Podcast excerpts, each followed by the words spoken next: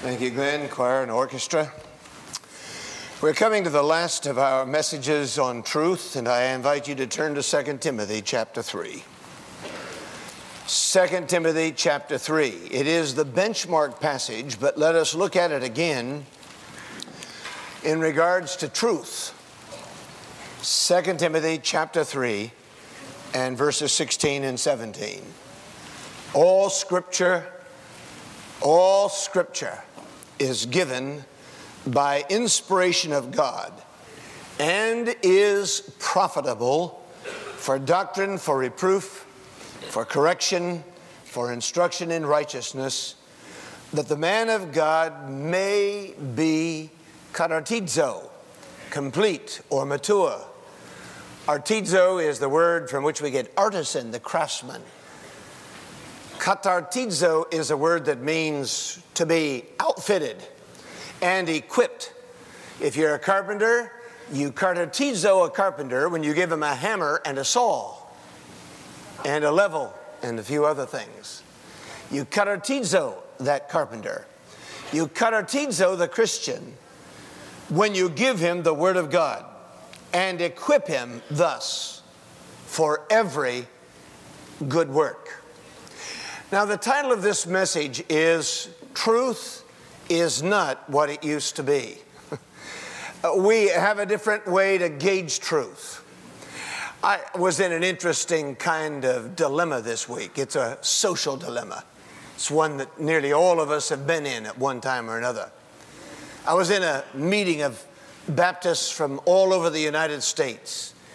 We're looking at ways to redo Ridgecrest and Glorieta, and they asked me to serve on a committee uh, to help plan it and raise money and, you know, those kinds of things. I've learned that before you're 50, it's they want you to help them in evangelism, and after it's 50, they think you know enough people. They always want you to raise money. And uh, the rest of your life, you spend raising money. I don't know why that is. but um, I'm not that old, am I? But anyway, so we were in this national meeting, and a man heard me introduce myself. Now, he came up to me with some strange questions when the meeting was over. He said, Do you still have a lot of demonic influence around there? I thought, well, now that's interesting. Let's see, what is he asking me? So I gave him an answer. You know, a preacher can, you can take five words and stretch it into 50 any day you want to. I mean, that's, you're gifted at that. Amen? and uh, then later he said, honey, this man comes from near where our daughter lives, up where Dale Cross pastors. I thought, I've heard that name. I met that man one time. That's a pastor in Massachusetts. I said, Where does your daughter live?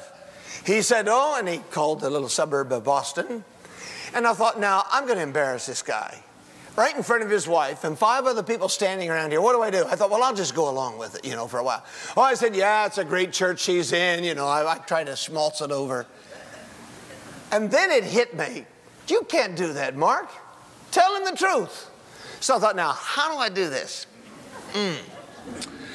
Uh, I said, Well, that's true. I got a lot of friends up there. I love that area. We've been up there and doing some, some home mission work. That's true. But really, I'm from Winston-Salem, North Carolina.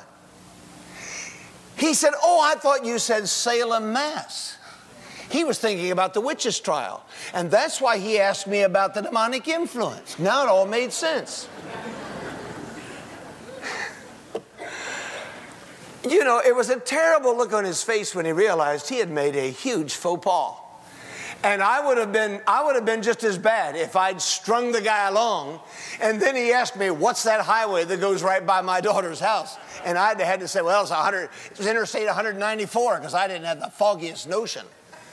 Truth, yeah, still is valuable, still is important for us. God's truth reflects God's character, and this can be right, relied on absolutely. And God shall deal with anyone who tries to escape the truth. You know, in the Middle Ages, from the Renaissance down through the Enlightenment, man was struggling to get out from under God's truth and God's authority.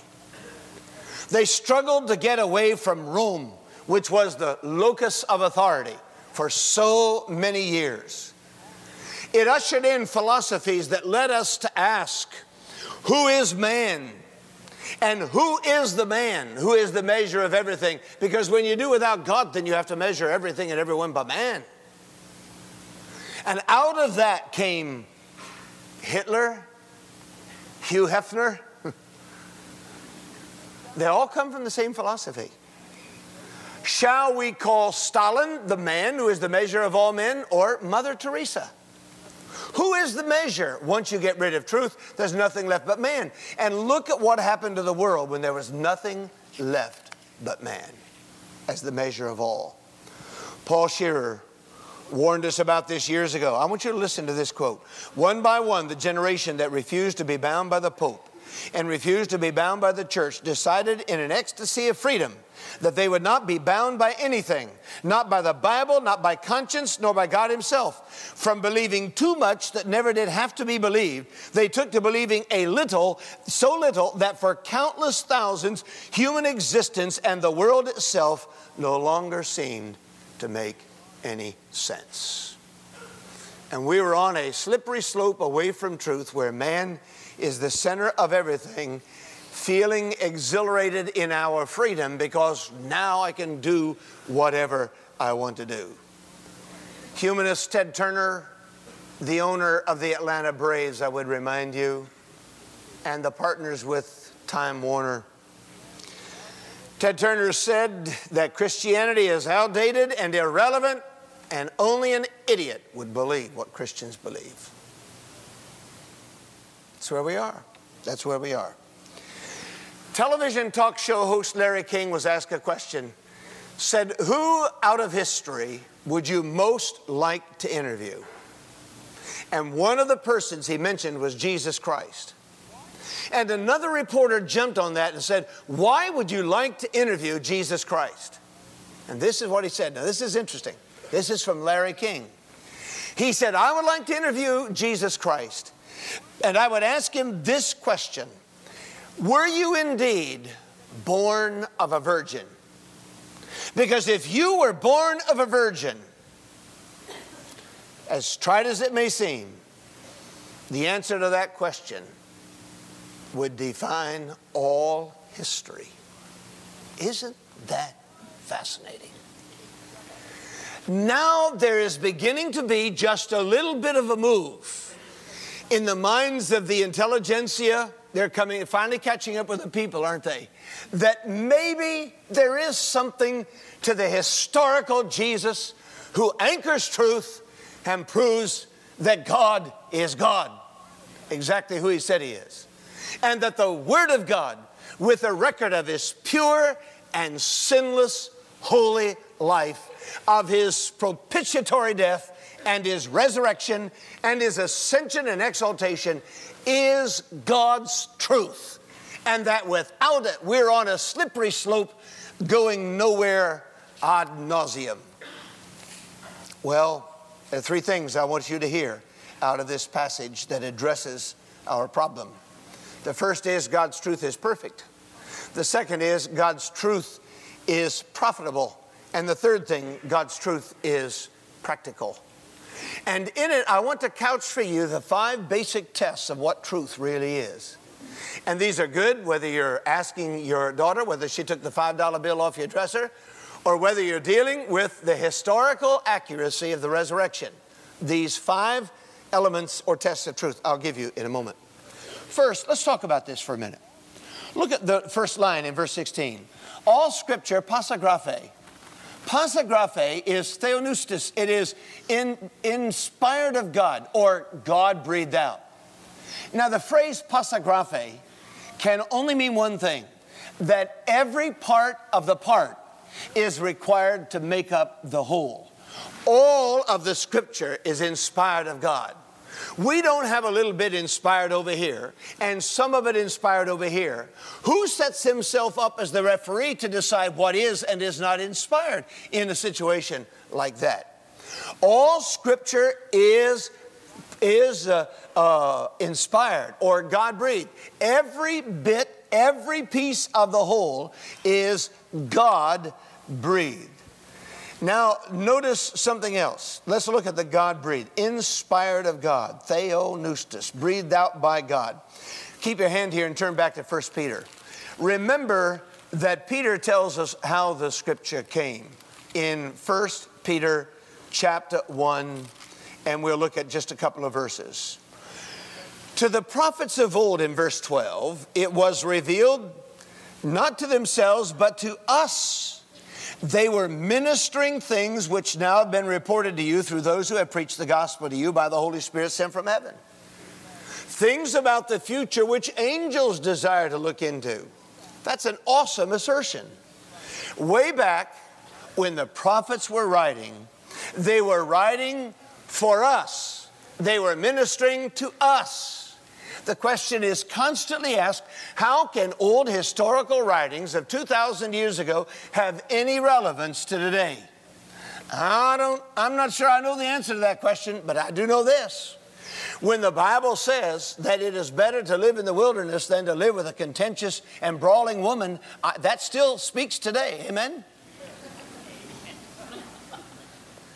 I'll get back to the other side in a minute. I want to be fair. See, my point is that even the Bible says that the ancient prophets were writing, ministering to us 2,000 years in advance. Look at verse 15. So that it is intended to give us information. As he who called you is holy, you also will be holy. You will be holy. Because that's the purpose of the writing. That is the reason why the scripture was written, which is why Peter goes on to say in chapter 2, verse 1, therefore, he says, drink in the sincere milk of the word. Remember the milk of the word. And that is very, very important. Now go to 2 Peter chapter 1 and you'll see it again. He talks about the word. You'll see it in verse 12. I will not be negligent to remind you of things. You see it in verse 15, I will be careful to ensure that you always have a reminder of these things after I go. I'm going to write it down. Verse 16, we did not follow cunningly devised fables when we made known to you the power and coming of the Lord Jesus. But, he said, verse 20, no prophecy is uh, of scriptures of any private interpretation, for prophecy never came by the will of man, but this stream of men, including Peter, who said, I'm like the prophets. I'm writing so you be holy. I'm writing so that you will be reminded of holy things. Verse 21 prophecy never came by the will of man. Peter said, I didn't just sit down and say, you know, I think I'd like to write a book of the Bible, but rather, holy men of God spoke as they were carried along or moved by the Holy Spirit. They were not automatic computers. They were men in real place, in real history, but they were picked up by God and carried along so that they said exactly what God wanted them to say, but they still demonstrated their personalities. Isn't that beautiful? What do men speak, class? Do they speak words or do they speak thoughts? They speak thoughts into words. That is why we use four words to define what we believe about the inspiration of the Bible. Let me quickly review those with you. I want you young people, I want Eddie, I want your boys to know that they were raised in a church where the Bible is the infallible, plenary, inspired, inerrant Word of God. And I don't want there to be any question about that. So I'm going to do this again. Here it is. We believe we use the word plenary, that the Bible is a is a plenary inspiration. That's an old theological word that means full. It is complete. It is up to the top. This morning, I got out some orange juice. And uh, I've been squeezing my own orange. I love fresh, ice cold squeezed orange juice, don't you? You know what I like to do? After I squeeze it, I put it in the freezer and let it form an icy crust around the edge. And then just before I drink it, I stir it. Boy, that, isn't that good? How many of you like frozen orange juice? Just little, little ice in it. Boy, that's good. That's refreshing. Man, I could take one right now. Did anybody here not have breakfast this morning? Moving right along then.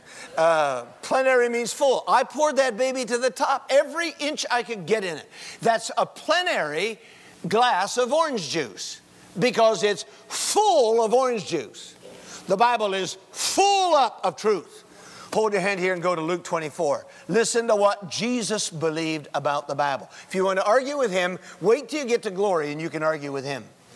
But in Luke 24, if uh, providing you get to glory, uh, Luke 24, Jesus says in verse 25 of Luke 24, O foolish ones and slow of heart to believe in all that the prophets have spoken. Ought not the Christ to have suffered these things to enter into his glory? And beginning at Moses and all the prophets, he expounded to them in all the scriptures. Not some of the scriptures. Notice all of the scriptures. Jesus used the same kind of language that Paul used. And then again in verse 44 These are the words which I spoke to you while I was still with you, that all things must be fulfilled, which were written in the law of Moses and the prophets and the Psalms concerning me. Now, the Jews had three parts to their scriptures. What were they?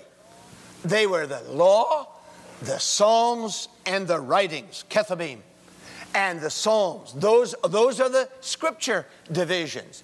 And Jesus cites every one of them to say, every one of them tells about me. All things have to be fulfilled. All the scriptures are about me. All scriptures are inspired of God. Secondly, we use the word verbal. The Bible is inspired verbally. Turn to Matthew chapter 22, and I'll explain to you what I mean by that. What we mean is that the scriptures are inspired by God or protected by God, though the personality of man is not overridden. Just as Christ was human and divine, the Word is divine in that it's protected as a treasure without error, but it is given to man so that man's personality comes through. Isn't that a miracle? Well, that's not surprising because we see the model in the person, the hypostatic union of the Lord Jesus Christ. So in Matthew chapter 22, read what Jesus said to the uh, Sadducees. You are mistaken, not knowing the scriptures nor the power of God. You are erring, mistaken. And then he goes on in the same chapter to make a very, very significant point. Go to verse 41. While the Pharisees were gathered together, Jesus asked them, who do you think about, what do you think about the Christ? Whose son is he? They said he's the son of David. Now watch, Jesus hanged them right here. Okay, he said, how does David in the Spirit call him Lord? David called the Messiah Lord. And he quotes from Psalm 110 and says, way back, David said that the coming Messiah was my Lord meaning which David knew the coming Messiah would be the eternal God to whom he paid obeisance. He, the King of kings, David, the greatest king of Israel. He called Jesus the Messiah Lord. The Lord said to my Lord, Sit at my right hand. And Jesus' whole argument hinges on one word. He says, Why did, why did David call the Messiah Lord? And people say to me, well, words aren't important. It just, just, it's just the way people read it. Yes, words are important. That whole argument rides on one word. That's why we believe in the verbal inspiration of the Bible. Now, this is not the mechanical dictation theory. I had a professor at university that I won't name, but it's not far um, from here. Uh, I had a professor who one day said, Now, this is what people believe who believe in the verbal inspiration of the Bible. And then this is the way he characterized it. He said, uh, They think that Paul sat down with his pen and his paper, said, All right, God, I'm ready to write the book of Ephesians. What's the first word? Oh, say a little louder, Lord. I can't quite hear it. Paul. Okay, I got that one, Lord. Paul. Paul. He went on like that for two or three words. Well, I have, I'm shyer than you think, but in those situations, I'm not shy. I stood up and said, Wait a minute, doc, um, mm-hmm, Professor so and so. I said, uh, I believe in verbal inspiration, but that's the mechanical dictation theory, and I don't believe that, and I've never had a teacher who believed that. Well, he said, Come on up here and tell us, of course, what you believe about inspiration. I said, Thank you, I'll be glad to. So for 20 minutes, I explained what verbal inspiration is. It's not mechanical dictation. It's not.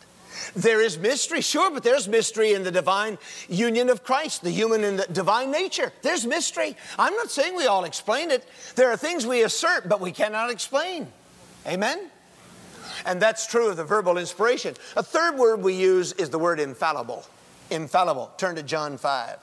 Jesus, I think, believed the word was infallible. Now, this word means that it will not lead you astray. It's infallible. It's infallible in that it will not lead you astray. In John chapter 5, Jesus gives us this argument that is very, very important. In John 5, and uh, look at verse 45. Do not think that I shall accuse you to the Father. There is one who accuses you, Moses, in whom you trust. And if you believe Moses, then you would believe me. For he wrote about me.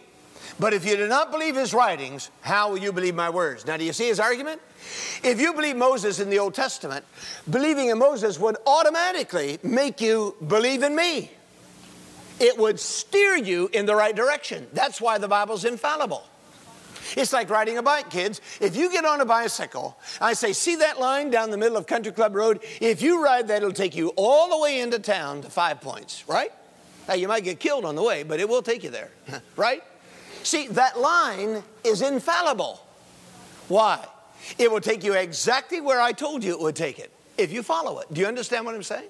And that's Jesus' argument about the Bible. Take anything in the Old Testament, if you believe that, it will lead you truly without error to this. If you have believed Moses, it would automatically lead you to believe me. That's Jesus' argument. That's why we call the Bible infallible. There's a fourth word we use, and that's inerrant, without error. A perfect God could not breathe an imperfect word. Now, do you get the understanding? Turn to Matthew chapter 5. And in Matthew 5, Jesus gives us an interesting clue to this. Matthew chapter 5,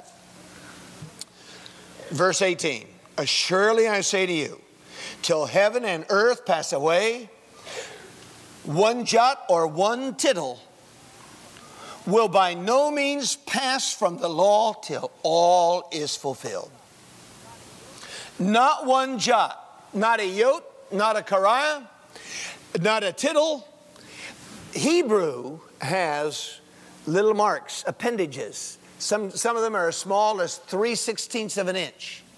And the presence or absence of just a little tittle or a kariah will mean a completely different word.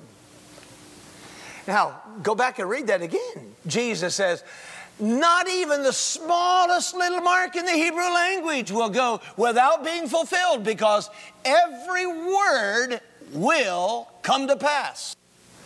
So even the marks, Jesus says, are true, inerrant, without error in all that it says. I don't believe it's just inerrant in salvation. I believe ultimately it will be proven to be inerrant in every area to which it speaks. That's the Bible. That's my belief. It is plenary, it is verbal, it is infallible, it is inerrant. Now, I'm not going to beat everybody over the head with that, but I'm, you need to know what I believe. And the world needs to know what we believe about the Bible. We don't worship the Bible. Man said to me, Boy, you sound like you worship the Bible. I said, No, but I wouldn't know who to worship if it weren't for the Bible. Amen?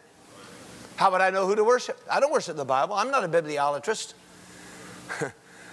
well, you've never seen the original manuscripts. Uh, I know, I've never seen Jesus, but I still believe in him. Amen?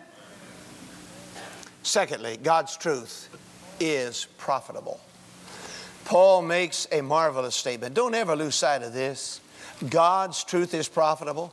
You don't need to make any excuses I know this is a little more cognitive sermon than I ought to be preaching to children on Sunday morning, but I'll tell you what, after my children grew up, I, I got over being embarrassed about preaching the deep things of God to children because they remember far more than you give them credit for. And when they have seed sown in their minds, that seed sown will continue to produce fruit. And you don't need to apologize to anybody for having your children in church, for having your children in, in Bible study, for reading the Bible at home. They will absorb more. Man, I had to start somewhere in geometry, and if I hadn't started down here somewhere, I would have never known how to do which I don't know now. Trigonometry, I never have to do that anymore. But do you understand my point? God's truth is profitable. The word is advantageous, and for four reasons. This is the source of doctrine, didaskalia, teaching, where we go to get truth. You want to know about the Holy Spirit? Go to the Word. Go to the Word. For reproof, elegmos, conviction. You know, I can read Charles Dickens and I don't get into conviction. I can read uh, Stephen King, I don't get into conviction. I can even read John Grisham, who is a Southern Baptist layman making his 28 million a year. but, uh, uh, and tithing. Lord, move him to this church. Amen. Um, uh, I can even read John Grisham, but I don't get under. Conviction. Anybody here ever get under conviction reading John Grisham? But I'll tell you what, I pick up the Bible and suddenly the living words of the Bible grip me. There's a difference when you read the Bible. There's a difference when you read the Word of God. There's a difference. It is correction. All Scripture is given for correction. This is different from conviction. Correction is restoration or setting straight. And finally, instruction. It means the general improvement of virtue. I think the greatest thing that should come out of television ministry is the public distribution of the exposition of God's Word is valuable even on a lost man because it raises the level of understanding and the level of truth and the level of righteousness and the, rebel, the level of holiness and virtue generally across society. And one of the greatest disappointments of the lifetime I've spent in ministry will have to be that so much television, and I'm not condemning any person with this, but so but t- by the very nature of television, so much Christian television had to be dedicated to raising more money so you could buy TV time to raise more money, so you could buy more TV time to raise more money, and so little of it was given to the actual distribution of the Word of God. And while we're on that subject, that means if every Christian were tithing and the churches were properly using their money for missions and not spending it all on themselves, that we wouldn't have to ask for money over television. And we would be free just to preach it. Amen? You understand what I'm saying? Thy word is truth. Lastly, let me close. God's word is practical that the man of God may be katartizo, complete, mature, perfect, perfect, in that he's outfitted for what God expects of him, thoroughly equipped for every good work. Now, there are five tests for whether something is true. Now, hang with me. This is a little complicated, but I'll make it as simple as I can. There are five basic truths. I've read philosophers for years. I've read all kinds of, and, and over the years, I've, I've combined uh, five basic things that I think are always tests of truth. Test number one is the test of consistency. Consistency. The scripture says no scripture is a private interpretation. Scriptures coalesce, they come together, they, they support each other. One scripture does not contradict another. If you think it does, it's probably because you're not understanding it. Scripture must, truth must be consistent. Truth must be consistent, and that's one of the characteristics of the scripture. It's like a pilot landing. You got a light here, and a light here, and a light here, and a light here. But is it three or four lights? Where are you, Jim? But anyway, by the time you follow those lights, when you see one light and you fly over it, then you see two lights, you fly over it, three lights, you fly over it, you know if you sat down, there's going to be a runway at the end, right? See, that's the test of consistency. Uh, for instance, uh, boys and girls, let me, let me show you this. How many fingers do I have up? Three. How many fingers do I have up? Three fingers plus two fingers make five fingers. And three apples and two apples make seven apples. Is that statement consistent? It's not consistent, is it? See, now that's one of the tests for truth. That's where you test whether something is true. I can't get into it much more deeply than that because time won't allow it. But the test of consistency are these statements true? Jesus said, I came to do my Father's will. Now, see, I'd have a problem with the Bible as truth if at the, at the Garden of Gethsemane Jesus said, Oh, Father, I'm not doing your will, I'm going to do my will. Now, that would be inconsistent, wouldn't it? And then Christ would have a blot or a blemish on his character.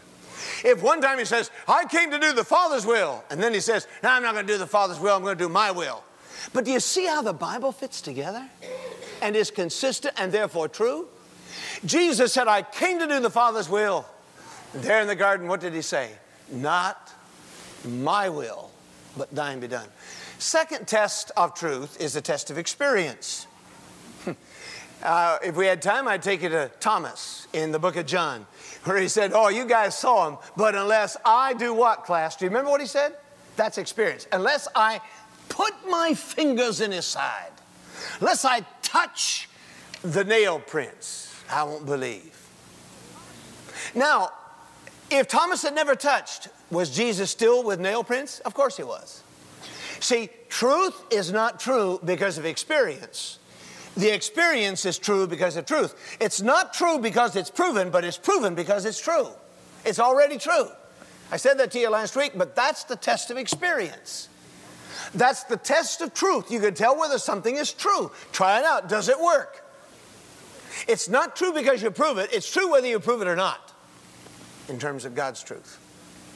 The third test is the test of application. Does it have any meaning to my life? If you tell me, did you know there is red mold on green cheese on the moon? I could care less. Doesn't have any effect on me. Anybody want some red mold from green cheese on the moon? Because it doesn't have any practical application to my life. But if you tell me there's a man outside that door with an Uzi gun, he's going to come in and spray us all, I, I, that, that means something to me. I'm heading for under the pew. Amen? See, the te- one of the tests of truth is, is it applicable? Now, hold your hand and go back to Deuteronomy. Here's one of the greatest uh, truth tests in all the Bible in Deuteronomy 18. 18. Chapter 18, Deuteronomy is the, the uh, fifth book of the Bible. God says this I will raise up for them a prophet like you from among their brethren, and will put my words in his mouth. Wait a minute. Would anybody like to argue about whether the Bible is verbal or not? What did God say he would put in his prophets' mouths, class? I didn't say that. That's not a Mark Court's rule. That's not a Calvary Baptist rule. God said that. I will put my words in his mouth, and he shall speak to them all that I command. And it shall be that whoever will not hear my words, which he speaks in my name, underline this in bold lines I will require truth of him. that is an awesome thing. He's going to hold me to the truth. He's going to hold me to the truth.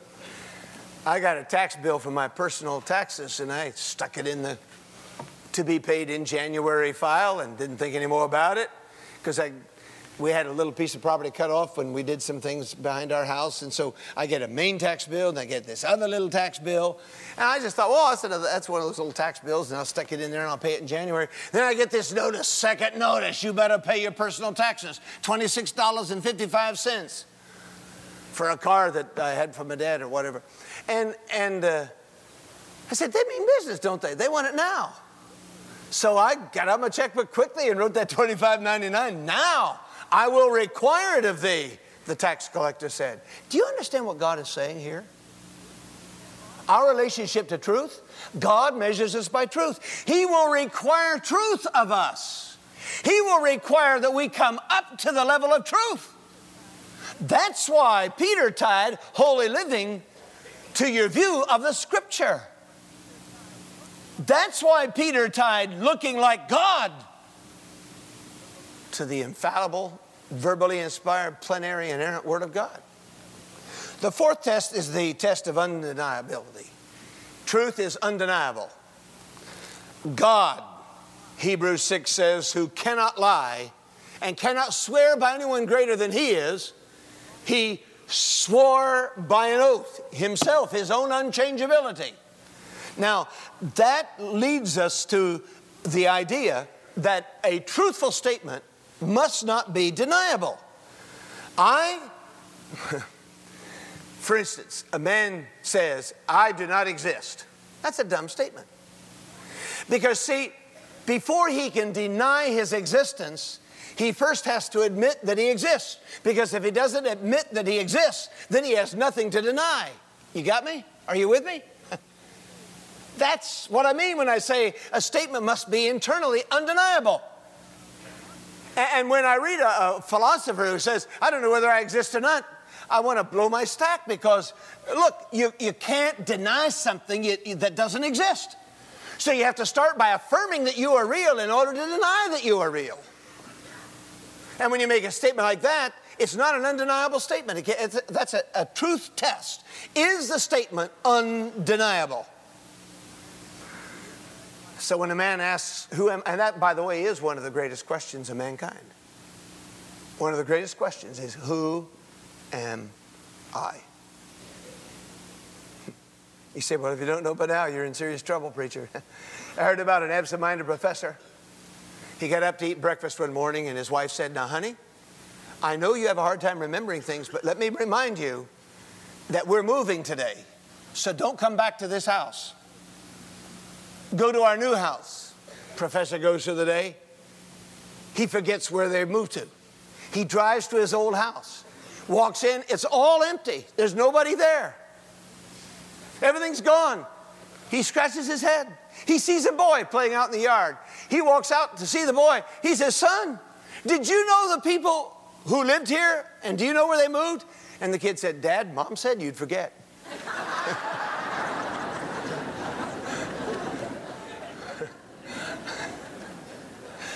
Who am I? That's a serious question. And see, apart from our relationship to God, how do we know who we are? I exist because God exists. I am because God is. And I shall be because God shall be. And it all starts with what you believe about God. If you believe Him, then you exist. You exist. The fifth test of truth is is it affirmable? It's a test for falsehood. This is what Paul, this is the argument Paul is using in 2 Corinthians 1 when he's explaining why he didn't come. He said, My promise to you is, my word to you is not yea and nay. I don't say yes and no. See, that cannot be affirmed. That's where pluralism came from. A philosopher said, You know, you don't argue either or when the reason Christianity is so bad is it makes these exclusive claims. Jesus is the only way. And it's either Jesus or no one at all, no salvation at all. That's the danger of Christianity, he said. So he tried to hypothesize a new way to think. It's both and. I love Ravi Zacharias in one of his tapes says he got into an argument with this Hindu professor who wanted to tell him that he was, the, his problem was he was thinking Western, either or. He said, You got to think Eastern. He said, This is strange. Here's an American who's become an Eastern mystic telling me from the East how to think like an Easterner. but the man argued he said, Look, you got to think about Jesus as, as not either or, but both and. It's Jesus and Muhammad. It's Jesus and uh, Hinduism. It's Jesus and. And he looked at, at Ravi and said, Now you got to come to a decision. Either it's, it's either or or both and. And Ravi laughed at him and said, Do you realize what you just did? You're using my argument to argue with me. You're using the either or argument to tell me I've got to choose. I can't have either or and both and. I hope you understood what I just said. Some of you look dazed. God said, I will require the truth of God from you. I will require it. I will require it. I'm going to measure you by the truth. I'm going to hold you to the truth. I'm going to make you stick to the truth. And it's not up for vote, and it's not up for poll. In Malcolm Muggeridge's biography, I think it was in the biography where I saw this, or maybe a story about him. He was, uh, before he became a Christian, before he was saved, he was a journalist in India writing for a British magazine. And one day in the town where he lived, he went down to take a bath in the river.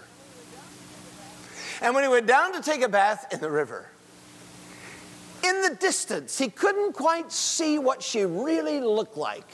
He saw a woman undressing to go into the river to take her bath. And his lust raised its ugly head, and his heart started pounding. And he had been denying the truth of the Bible. And the one truth that made Malcolm so mad was that Muggeridge could never come to believe in the sinfulness of man's heart. And Muggeridge said he got in that river and he started taking his bath and he kept looking over at that woman on the other side of the river and he thought, I'm going to swim over there. I, have got to make contact with that woman. And he started swimming. And when he got over there, he found she was an old, old woman, wrinkles all over her face, herbs sticking out of her teeth, and her nose was missing. She was a leper.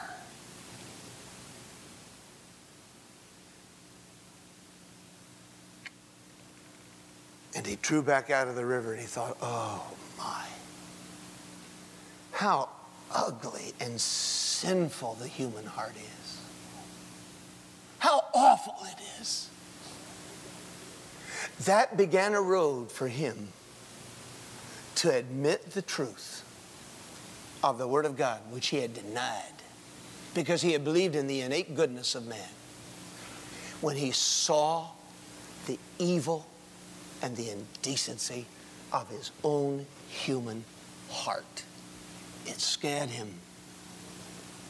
And not long after that, Malcolm Muggeridge began a search which led to his being saved and becoming a Christian.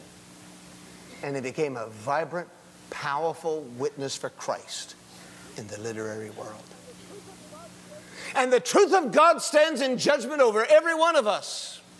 Jesus Christ is Lord. Sooner or later, you must admit it and come to Him in faith or be separated from God eternally. Amen and amen. Would you stand with me in prayer? Father, I pray that you will take some truth from your word and apply it to every one of us today require it of us now rather than requiring it of us in eternity. For if we acknowledge Christ now, it will be no problem in eternity when the whole world shall bend the knee and bow the head and confess that Jesus Christ is truly Lord. Speak to those who do not know for sure that Christ is a Savior or bring them to the front where we will have an opportunity to pray and counsel and talk with them.